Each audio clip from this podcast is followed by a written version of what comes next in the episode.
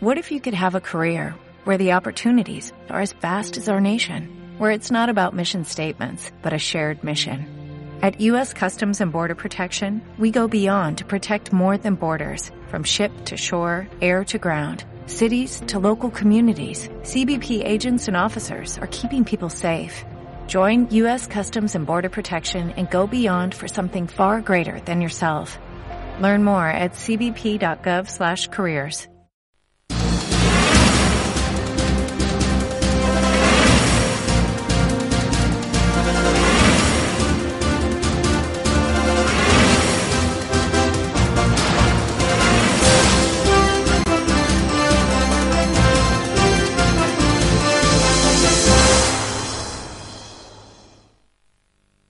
Si estoy en la montaña y digo sea, se hace.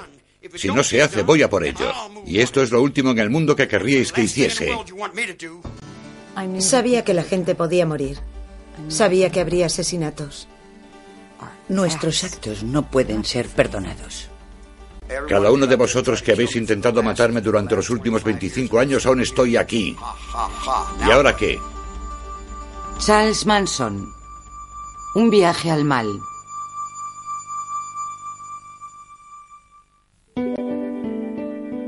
El 8 de agosto de 1969, unos intrusos entraron en la casa del director de cine Roman Polanski y de su mujer, que estaba embarazada, la actriz Sharon Tate.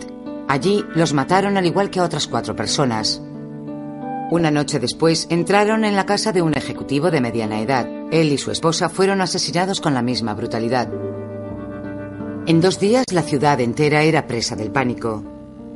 Pero los crímenes estaban relacionados con otros ocurridos meses antes. Cuando sucedieron, un personaje extraño y pequeño llamado Charles Manson fue acusado de provocar a sus aparentemente fanáticos seguidores para cometer los crímenes. Entonces comenzó una obsesión nacional por entender a este tipo de gente. ¿Quién era Charles Manson? Como él mismo recuerda, las tristezas de Charles Manson comenzaron a una edad temprana. Soy un niño de la calle. Soy el hijo de una pequeña niña perdida que salió de Kentucky llamada Catherine Maddox. No tuvo un marido. Su marido se llamaba Scott. Se casó con otra y entonces se lanzó a la calle, se fue a Cincinnati y tuvo un hijo llamado Charlie Manson.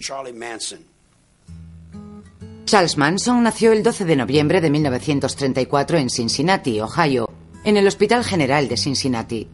Su madre, Kathleen Maddox, tenía 16 años y estaba soltera cuando él nació. Su padre era el coronel Scott, que había conocido a Kathleen brevemente. Tenía un aspecto muy maternal. Tenía el mismo aspecto de madre que tenía la mía. Mi madre estuvo en prisión durante cinco años por robo a mano armada. Su hermano tuvo que trampear por las calles y ella lo obligaba a conseguir dinero para comer. Cuando me enteré de que era prostituta, no me lo podía creer. Ella fue a prisión y yo solía visitarla en la sala de visitas de la prisión. La ausencia de su madre y su rechazo acompañarían la vida y los sueños de Manson durante su infancia. Manson pasó varios de sus primeros años en una pequeña ciudad llamada McMecken, al oeste de Virginia, con sus tíos profundamente religiosos, viviendo la vida tranquila de una pequeña ciudad. La casa era un gran caserón viejo, pero era bonito. Él tuvo todo lo que podía desear, creo yo. Su tía, su tío y su abuela lo llevaban a la iglesia. A él no le gustaba ir. Lo único que realmente le gustaba era cantar. Charles adoraba cantar. Pero algunas de las impresiones del mundo que obtuvo Manson provenían de otro de sus tíos, un hombre de la montaña. Allí, en las montañas de Kentucky, decía mi tío, nosotros no nos rendimos, aún somos rebeldes y seremos rebeldes hasta el fin de los tiempos. Porque nosotros no aceptamos la escuela yankee. Decía, no vayas a esas escuelas, muchacho. Y cuando yo tenía nueve años de edad, incendié la escuela y me llevaron al reformatorio. Entre 1942 y 47, Manson pasó periodos con su madre y sus diversos amantes en el Medio Oeste, pero un día, incapaz de aportarle un hogar, permitió que Protección de Menores lo llevase a la escuela para niños de Gibolt. Después de diez meses, se escapó para ir a buscarla, pero ella no lo podía recoger. Este fue un punto y aparte para Charles Manson. Lo único que me enseñó mi madre fue que todo lo que decía era mentira. Y aprendí a no creer en nada ni en nadie nunca más. Se escapó del colegio una vez más y comenzó una vida de pequeños crímenes, robando en ultramarinos y robando una bicicleta. En 1949, después de pasar un tiempo en un centro juvenil, lo enviaron a la famosa ciudad de los muchachos del padre Flanagan. Un artículo de 1949 del Indianapolis News decía, un niño perdido que ha vivido en un callejón sin salida emocional, ahora es feliz, irá a la ciudad de los muchachos. Manson se escapó cuatro días después. Cuando tenía 13 años robaba coches, robaba en tiendas y cometió sus primeros robos a mano armada. Entonces lo enviaron a la escuela para niños de Indiana, donde afirmó que lo habían violado y golpeado repetidas veces. Se escapó de allí 18 veces. Los crímenes aumentaban y después de robar coches cometió robos a mano armada y asaltó gasolineras. Lo trasladaron de la Escuela Nacional de Entrenamientos para Niños al campamento Natural Bridge y a reformatorios federales de Petersburg, Virginia y Chillicothe, en Ohio, de donde salió en libertad provisional en 1954. Solo tenía 19 años. En esa época, en Los Ángeles, una de las futuras seguidoras de Manson era una niña pequeña, Patricia Krenwinkel. Su cómoda infancia no pudo haber sido más diferente de la de Charles Manson, pero incluso así su hogar era triste. Durante el tiempo en que yo me crié no se hablaba de nada. Quiero decir que mis padres estaban desilusionados con su matrimonio, pero no se hablaba de eso. No se hablaba de problemas en casa. Yo no tenía realmente un sentimiento de en qué quería convertirme. En 1949 nacía Leslie Van Houten en una familia sólida de clase media en California. Desde una temprana edad ella quería ayudar al mundo. Sus padres también se divorciaron. Siempre fui una niña muy creativa, una niña artística. Yo nunca, durante un tiempo, quería ser profesora de escuela. En algún lugar del camino me distraje y perdí la motivación. Yo creo que buscaba desesperadamente a alguien a quien pudiera amar y que fuese mío. Creo que tiene algo que ver con la marcha de mi padre y el espacio que dejó. En enero de 1955, en McMecken, un Charles Manson de 20 años se casaba con una chica de 17, Rosalie Jean Willis. Tuvo trabajos esporádicos, pero continuaba robando coches y conduciéndolos a través de los estados. 1944 fui al centro juvenil. No pude salir hasta el 54. Conocí a una joven llamada Rose. Robé algunas escopetas y me fui a Georgia. Robé un ultramarinos, un sombrero de paja y un montón de baratijas y me fui a Los Ángeles. Pasé mi 21 cumpleaños en la cárcel. No estuve fuera ni un segundo. Pasé en la cárcel toda mi vida. Hay un hecho curioso sobre Charles Manson. A menudo se las arreglaba para cometer pequeños crímenes que, sin embargo, violaban las leyes federales y le imponían penas duras. Pero una sentencia le valió 10 años de cárcel después de violar la condicional por el cargo de intentar endosarse un cheque del Tesoro. Al principio yo estaba sorprendido, porque había sido sentenciado a 10 años por intentar embolsarse un cheque de 43 dólares, y solo cumplió 7 años y medio. Entre 1951 y 1967, la ficha policial de Manson muestra crímenes como robos al correo, falsificación y fomento de la prostitución. En el penal de la isla McNeil, Manson desarrolló la habilidad de tocar la guitarra y el interés por la música, que jugaría un papel muy importante en acontecimientos futuros. El hombre que le enseñó a tocar la guitarra fue un maduro compañero de prisión, el conocido gángster de la era de la depresión, Alvin Creepy Carpis. Y en prisión, con sus códigos de comportamiento y jerarquías, Manson desarrolló su forma de ver la vida. Yo nunca vi a la gente que estaba fuera muy diferente de la que estaba dentro. La gente que estaba dentro, si mientes, te golpea, te desprecia. No se le miente al teniente. El teniente no te miente a ti. Hay mucha verdad en la prisión, y cuando fui a prisión aprendí mucho acerca de la verdad. Aprovechó el tiempo. Rechazaba ampliamente ser programado, seguir las expectativas de los directores de la prisión. Pasaba mucho tiempo en su celda tocando la guitarra y escribiendo música. Iba a clase, atendía y se comportaba muy bien y sacaba provecho de las clases, cosa que a mí siempre me pareció parte de su estilo. Salió de prisión en 1967. Se dice que solicitó no ser liberado. Llevaba más de la mitad de sus 32 años en prisión y era el único hogar real que había conocido. Lo que es más, Manson no había conocido nunca una familia real. Eso haría que tener una familia propia fuese tan atractivo. La prisión pudo haber supuesto un pequeño cambio para Manson, pero la vida fuera de ella suponía un cambio radical. Era un mundo muy diferente del que él había conocido antes de entrar en prisión, y uno en el que sus habilidades le valdrían de mucho. Eran mediados de los años 60 y el distrito de High Ashbury en San Francisco era para los hippies y otros que querían huir de la masa media la tierra prometida. Lo que vimos en su momento álgido fueron miles de chicos con flores de todo el país, de todo el mundo, atraídos por este movimiento como las polillas a la luz. Ya sabe, verano en San Francisco. Aquí había una filosofía totalmente revolucionaria que no habían conocido antes. Y este era el epicentro de todo. Mucha gente joven, creativa, gente inquieta que venía aquí. Pero entonces comenzó un cambio. Empezó a llegar gente perturbada, gente metida en las drogas. Las drogas alucinógenas como el LSD estaban siendo sustituidas por drogas estimulantes, especialmente por el speed, que produce compulsión y paranoia, y la inocencia dejaba paso a la violencia. Había una canción cuya letra decía, si vienes a San Francisco es mejor que lleves flores en el pelo. En 1967, si venías a San Francisco, necesitabas llevar un 45 en el cinturón. Aquello cambió rápidamente. Los chicos seguían llegando de todos los Estados Unidos con las mismas expectativas, pero el comité de bienvenida era muy diferente. Era una especie de teatro callejero difícil de imaginar. Estamos llegando a la zona de la galería Tate. Están todos reunidos junto a los grandes almacenes. Los tengo localizados. Creo que he visto a uno de ellos. Una de las chicas va delante. Lleva una cinta en el pelo, pero no sé si es ella.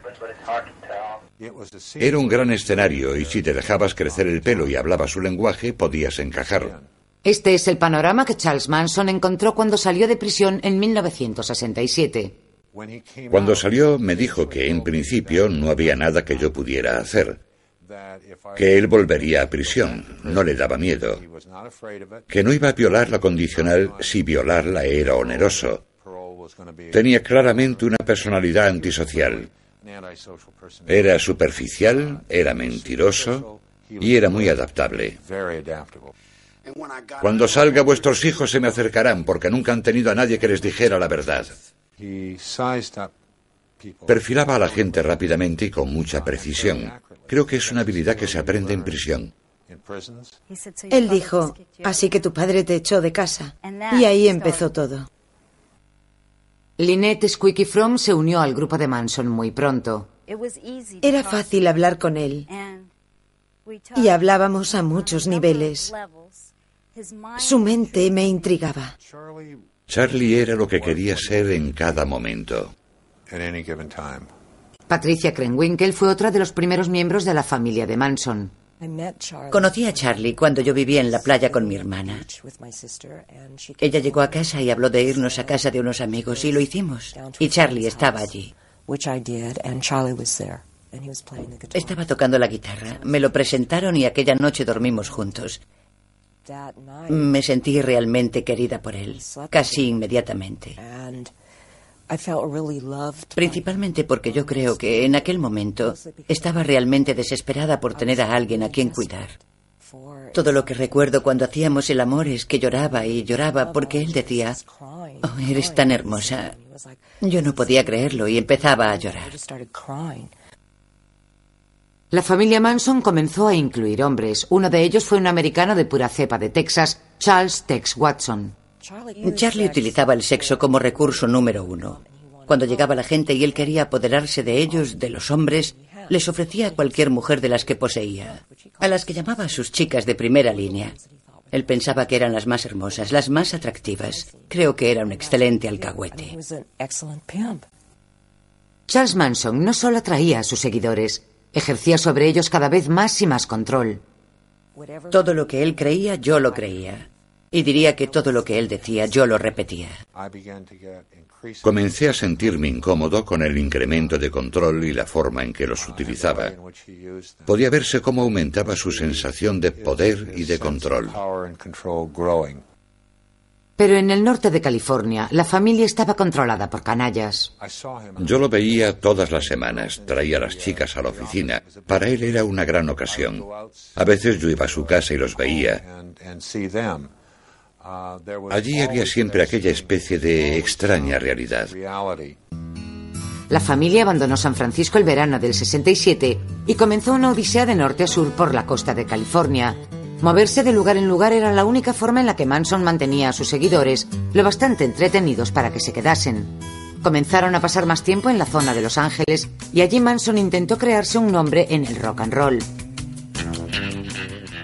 Creo que pensó que una vez allí las cosas iban a ser muy diferentes.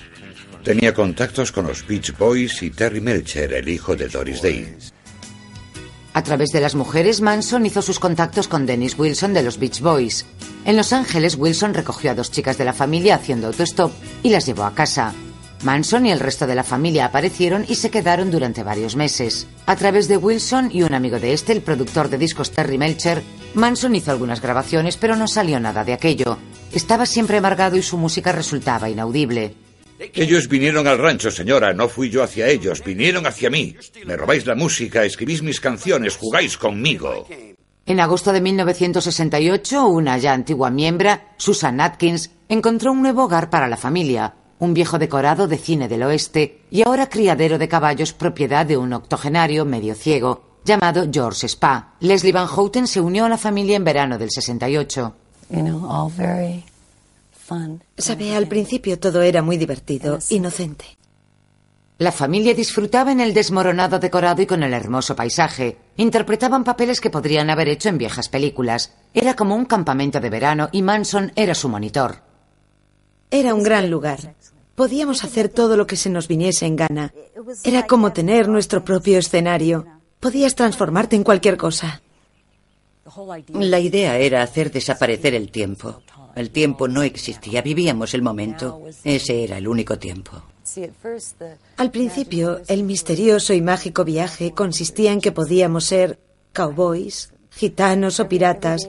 Todos los días interpretábamos un papel distinto. Y así podíamos distanciarnos más de nosotros mismos. Todos los días era Halloween.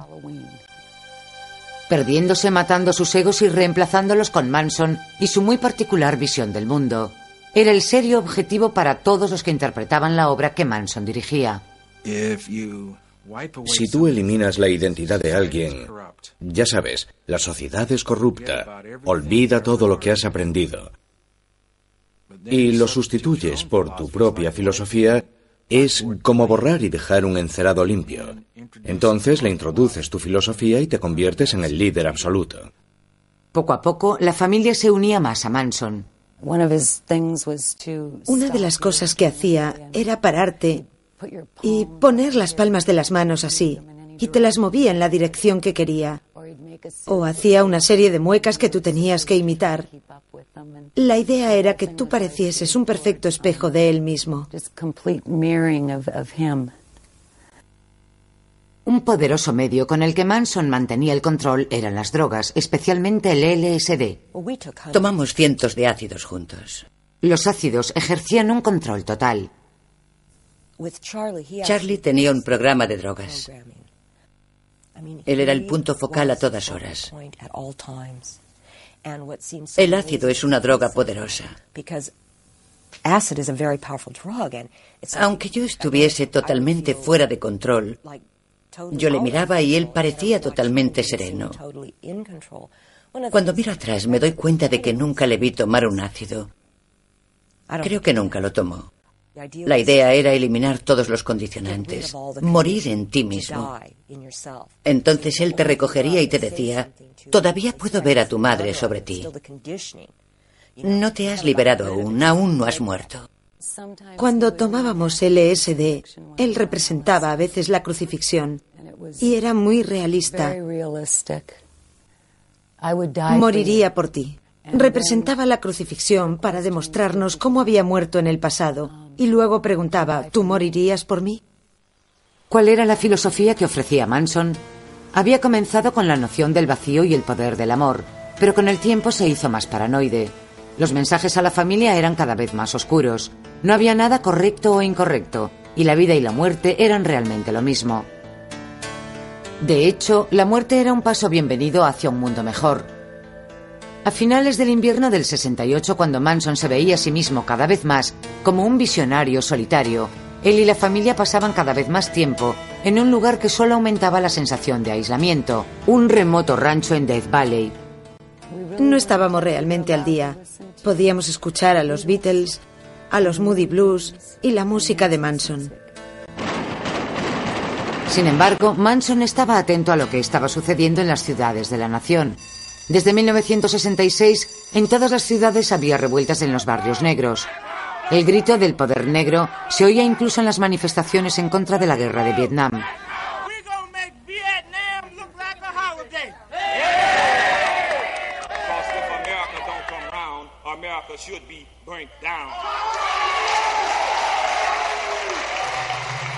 La familia se mudó de nuevo a Los Ángeles en enero de 1969. Entonces la paranoia aumentó todavía más.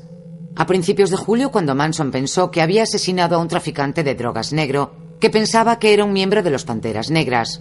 Convencido de que toda la furia de los Panteras pronto descendería sobre la familia, amargado con el fracaso de la grabación de su música y lo más importante, seguro de que se fraguaba una gran guerra racial, Manson pasó julio y principios de agosto tenso, paranoico y enfadado.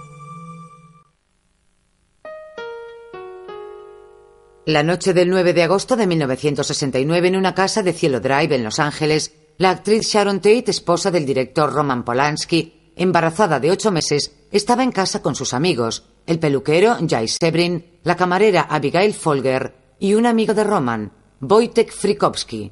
Un joven llamado Steven Parent también estaba allí visitando al casero.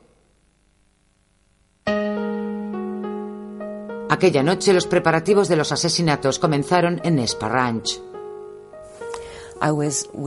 Yo estaba con los niños en el tráiler. Había alguien más y Charlie vino y me despertó. Me dijo, levántate, quiero que vayas a un sitio. Entra en el coche. Entré en el coche con Tex y con Linda y con Susan y dijo, Haced todo lo que diga Tex. Y se marchó. Tex Watson fue el primero en entrar. Se acercó a Steven Parent, que estaba en su coche, y le disparó cuatro veces. Oímos disparos. Regresó y nos dijo que fuésemos con él. Le seguimos. Intentamos entrar en la casa. Creo que él había entrado antes por una puerta trasera o algo así. Regresó a la puerta principal y nos hizo entrar a todos. Había un hombre con el que estaba peleando, creo que era Jay Sebring. Lo tenía en el suelo y estaba intentando atarlo.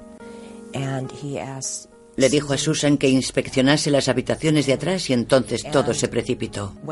Lo que sucedió fue que comenzaron a pelearse. Empezó una pelea entre Tex y aquel hombre.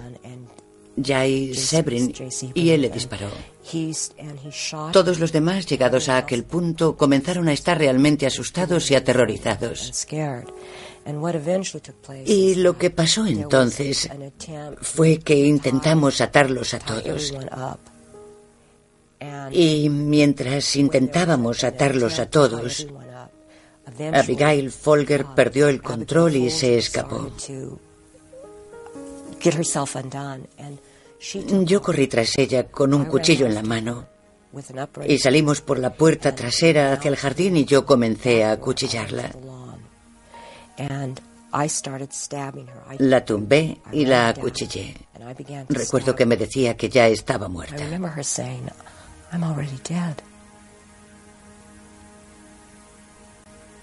Tex Watson desató los fatales acontecimientos aquella noche en aquella casa. Estábamos bloqueados. Era algo como, vale, vale, tiene que ser así. Quiero decir que éramos como robots, como algo que teníamos que hacer. La escena que dejaron tras de sí era grotesca.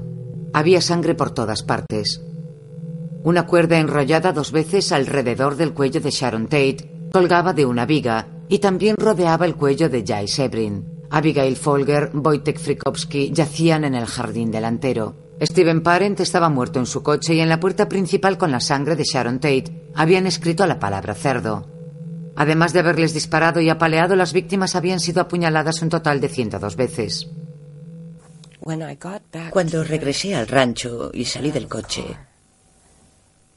Charlie se acercó y nos preguntó qué tal había ido. Aquella fue la primera vez que yo le miré y le dije, Charlie, eran muy jóvenes. Y él solo dijo, vete con Tex. La noche siguiente otro asalto. Esta vez fue en casa de un ejecutivo de alimentación, Leno Bianca, y su esposa Rosemary, en una zona muy diferente de Los Ángeles. Manson conocía la casa porque había ido a una fiesta en una casa cercana anteriormente. Aquella segunda noche sería Leslie Van Houten la que deseara ansiosamente probar su lealtad a Manson. Yo sabía que moriría gente. Sabía que allí habría asesinatos. Manson, Van Houten, Krenwinkel, Watson, Atkins y Linda Casabian condujeron durante una hora antes de parar en casa de la Bianca. Manson entró, ató a los La Bianca y se fue. Pat tenía una navaja. Y yo intenté sujetar a la señora La Bianca, pero no pude hacerlo. Pat iba a cuchillarla, pero tampoco pudo hacerlo. Leslie todavía estaba intentando sujetarla porque ella se resistía y yo fui a buscar a Tex. Tex entró en la habitación y yo me quedé en la entrada. Miré hacia una habitación vacía. Era el estudio y me quedé allí. No me podía mover. No tengo recuerdos de ningún sonido de la señora Labianca muriendo.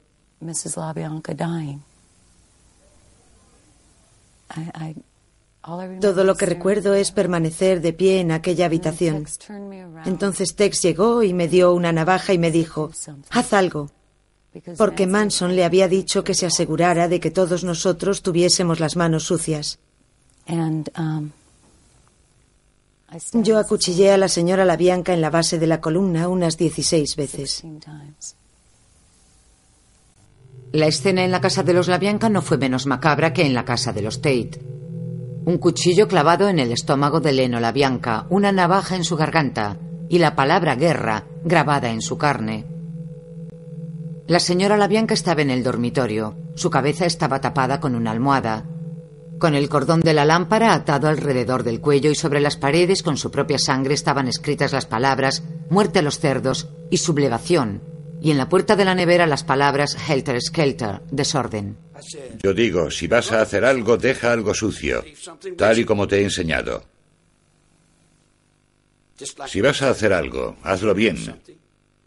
Y deja algo sucio. Deja alguna señal que les permita saber que estuviste allí. Que tengas un buen día.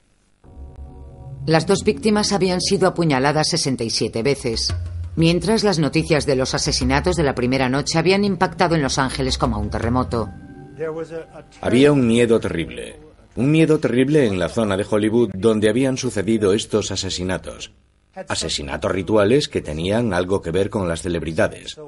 Muchas estrellas de Hollywood como Sinatra abandonaron la ciudad. Tony Bennett estaba viviendo en un hotel de Beverly Hills, en un bungalow, y se trasladó al interior por seguridad. Steve McQueen se dice que conducía con una pistola en el asiento delantero de su coche. Todos reaccionaron frente a la matanza de Sharon Tate. Fue impresionante.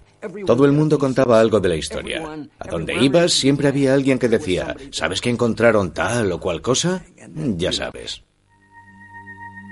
Todo el mundo quería una pistola, se vendieron 200 pistolas en una tienda de Beverly Hills en dos días.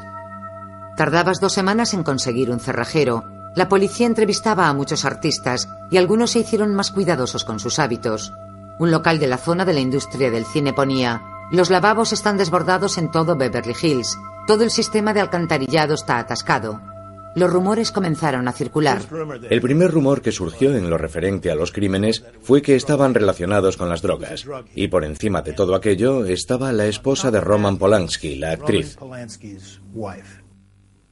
La gente conocía la película de Polanski, La navaja en el agua.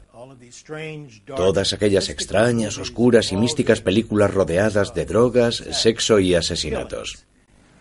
Sharon al principio había gente que pensaba que Roman estaba involucrado en aquello. Fue una conjetura que Polanski negó rápidamente. Fue terrible para él. Cuando regresó para el funeral, Warren Beatty me lo contaba. La gente pensaba que él tenía algo que ver de alguna manera, lo que por supuesto no era cierto. A pesar de las evidentes similitudes entre los crímenes de Tate y la Bianca, la policía creía que el segundo crimen era una mera copia incidental, basada en las noticias del primero, y las dos investigaciones rápidamente se separaron. Durante la investigación, la familia fue arrestada y después liberada por un cargo sin relación alguna de robo de coches. Después se pusieron a salvo en el rancho Barker en Death Valley. El 10 de octubre la familia fue detenida con nuevos cargos por robo de coches e incendio. Mientras estaban en la cárcel, los casos de los asesinatos de Los Ángeles estallaron.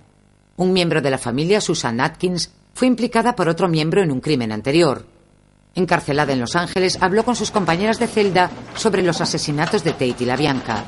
Cuanto más asesinas, más te gusta, les decía. Entonces una compañera de celda repitió esta historia a la policía. En diciembre de 1969, casi cuatro meses después de los crímenes, Charles Manson y otros cinco miembros de la familia fueron acusados de los asesinatos de Tate y la Bianca. Algunos le llamaron el crimen del siglo y se convertiría en un juicio que dejaría atónita a la ciudad.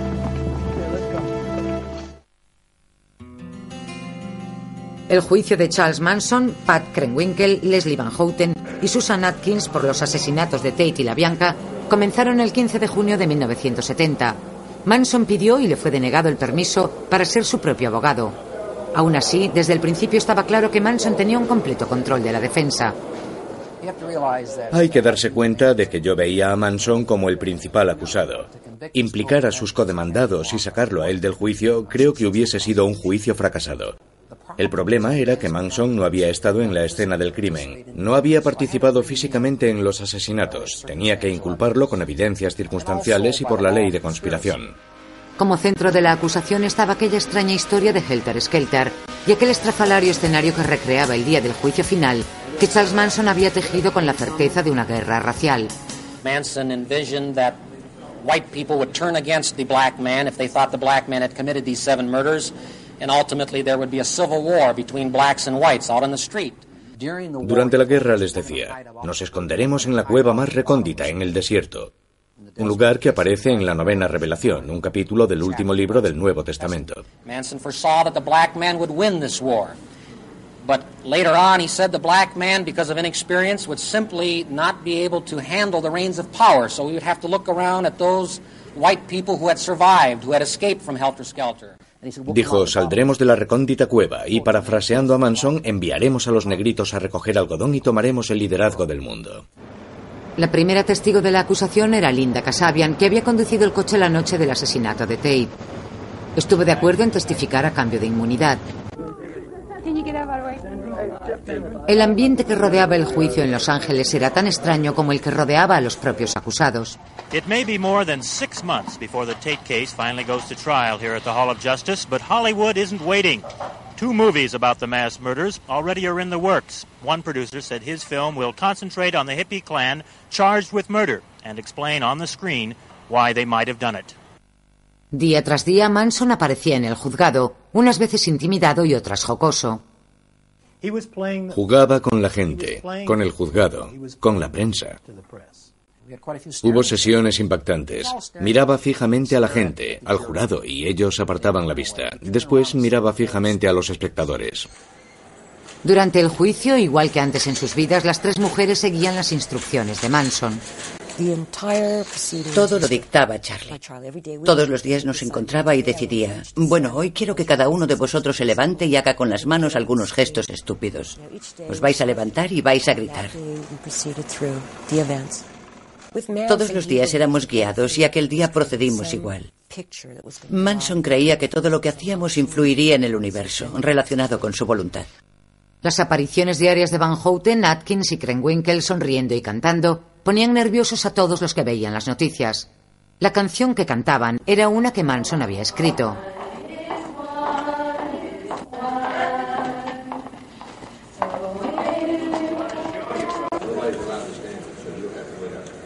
Después de haber irrumpido en el proceso varias veces, al resto de los miembros de la familia se les prohibió entrar en la sala, pero andaban por los pasillos y permanecían en el exterior. Al principio su humor era casi festivo.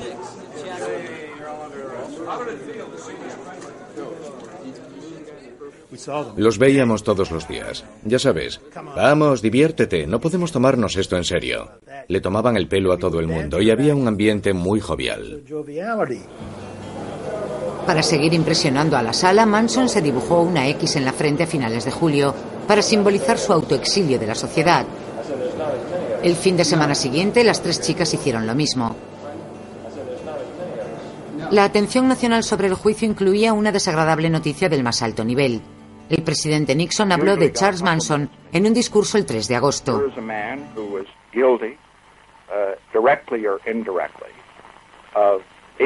murders without reason.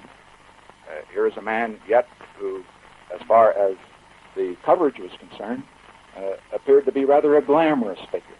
Al día siguiente, un sonriente Charles Manson acaparó la atención del jurado cuando la defensa solicitó un juicio nulo, que le fue denegado a pesar de todos los esfuerzos.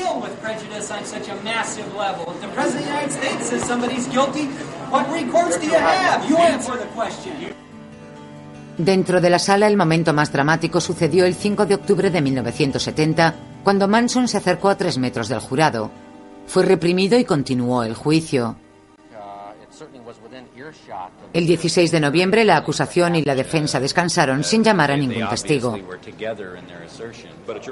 Las luchas entre Manson y los cambios del equipo de la defensa eran constantes, pero aún persistía la alarma cuando el abogado defensor, Ronald Hughes, no se presentó en el juicio. Su cuerpo fue más tarde encontrado en una zona agreste.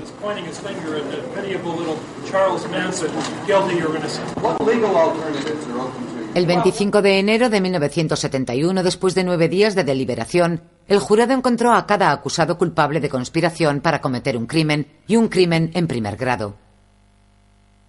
En otro juicio diferente, Tex Watson también fue hallado culpable y sentenciado a muerte. En la última fase del juicio, las mujeres testificaron e intentaron exonerar a Manson. Ahora las instrucciones de Manson estaban cambiando. Una de las cosas que Charlie promocionaba de sí mismo era, yo no miento. Lo principal de mí es que yo no miento. Aquel parecía ser su punto fuerte porque parecía que decía la verdad. Y de repente nos pedía a todos que mintiésemos todos los días acerca de algo. Era como, ¿tú mientes? ¿Un Dios miente? El 9 de marzo el jurado solicitó la pena de muerte para los cuatro acusados, una petición que el juez aprobó. Como protesta, las mujeres se afeitaron las cabezas. Antes de que el funcionario leyese el veredicto, uno no sabía si iba a decir vida o muerte. Es un momento muy tenso, un momento de suspense. Yo miré a Manson y sus manos temblaban. Aquí teníamos a alguien que siempre hablaba de la belleza de la muerte. Él siempre le estaba diciendo a todo el mundo que la muerte es algo hermoso y quizás cuando nosotros matásemos a aquellas personas estaríamos haciéndoles un favor y ni siquiera se darían cuenta. Pero yo estuve con él nueve meses y él luchaba muy duramente por su propia vida y eso era pura hipocresía por su parte. Los acusados se enfrentaban ahora a la pena de muerte. Al menos para uno de ellos era un alivio. Yo estaba deseosa de ir a la cámara de gas. No tenía miedo. La pena de muerte para mí en aquel momento me parecía no tener que luchar con lo que yo había hecho. Era como el ojo por ojo. Iban a matarme y no tenía que pelearme con aquello. En 1972 la Corte Suprema cambió la pena de muerte. Las sentencias a muerte fueron conmutadas por las de cadena perpetua. En el caso de Charles Manson, aquello suponía cierta ironía. Él me dijo después del juicio, Bugliosi, sabes que no has conseguido nada aquí. Todo lo que has hecho es devolverme al sitio de donde vengo. Pero yo dije, bueno, sí, eso es verdad, Charlie, pero por lo que yo sé, nunca has estado antes en la Sala Verde. La Sala Verde hace alusión a la cámara de gas de San Quintín. Al año siguiente, yo conducía mi coche. La radio del coche estaba puesta y yo oí que la Corte Suprema de los Estados Unidos había evitado la pena de muerte. El primer pensamiento que me vino a la mente fue lo que Manson me había dicho al final del juicio, que era verdad. Todo lo que había hecho había sido devolverlo al sitio de donde provenía, y a él no le importaba la vida en prisión. Así que, en algún sentido, Manson había vencido a la acusación. Eso fue en 1972 y Pat Krenwinkel y Leslie Van Houten todavía eran mujeres jóvenes, con toda una vida para enfrentarse a lo que habían hecho.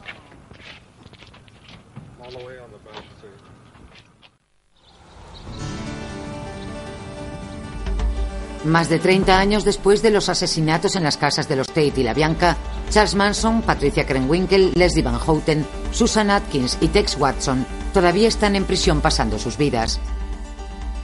Todos han sido revisados para la condicional varias veces, pero siempre se les ha denegado. Charles Manson ni siquiera asistió a todas las audiencias. Ahora Manson es septuagenario y Charles Tex Watson y las mujeres rondan los 60 años. Escuchar a Manson, Krenwinkel y Van Houten hoy en día es escuchar versiones diferentes de lo que sucedió hace más de un cuarto de siglo. Por decirlo de alguna manera, cuanto más vieja soy, más duro es. La señora Labianca era más joven de lo que yo soy ahora.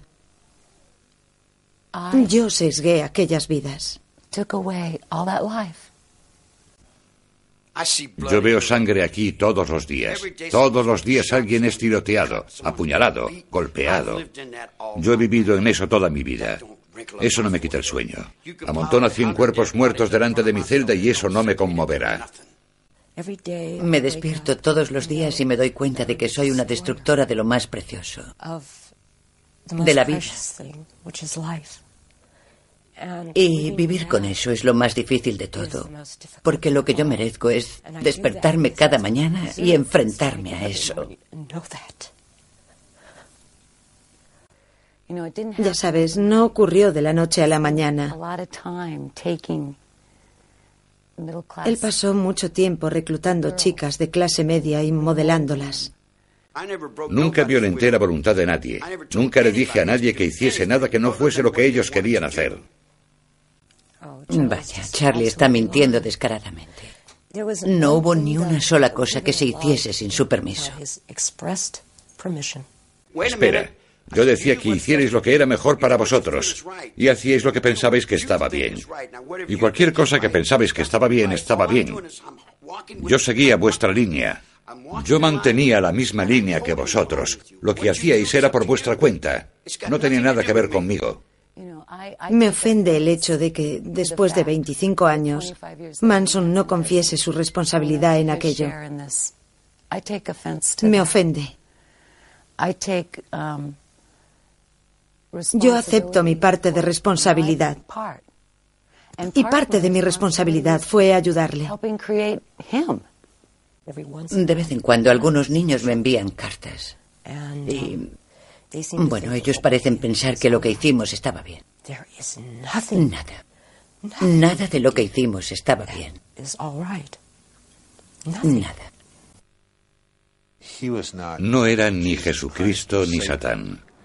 Era una persona muy extraña, estrafalaria, con mucha energía y un antisocial que reunió a algunos fracasados sociales de clase media, muy confundidos, que decidieron seguirlo. Él se metió en una situación en la que tenía un gran poder sobre esa gente. Lo juntó todo y le dio la forma de un plan incoherente y odioso. Y no hubo nadie que dijese, chicas, Charlie está loco.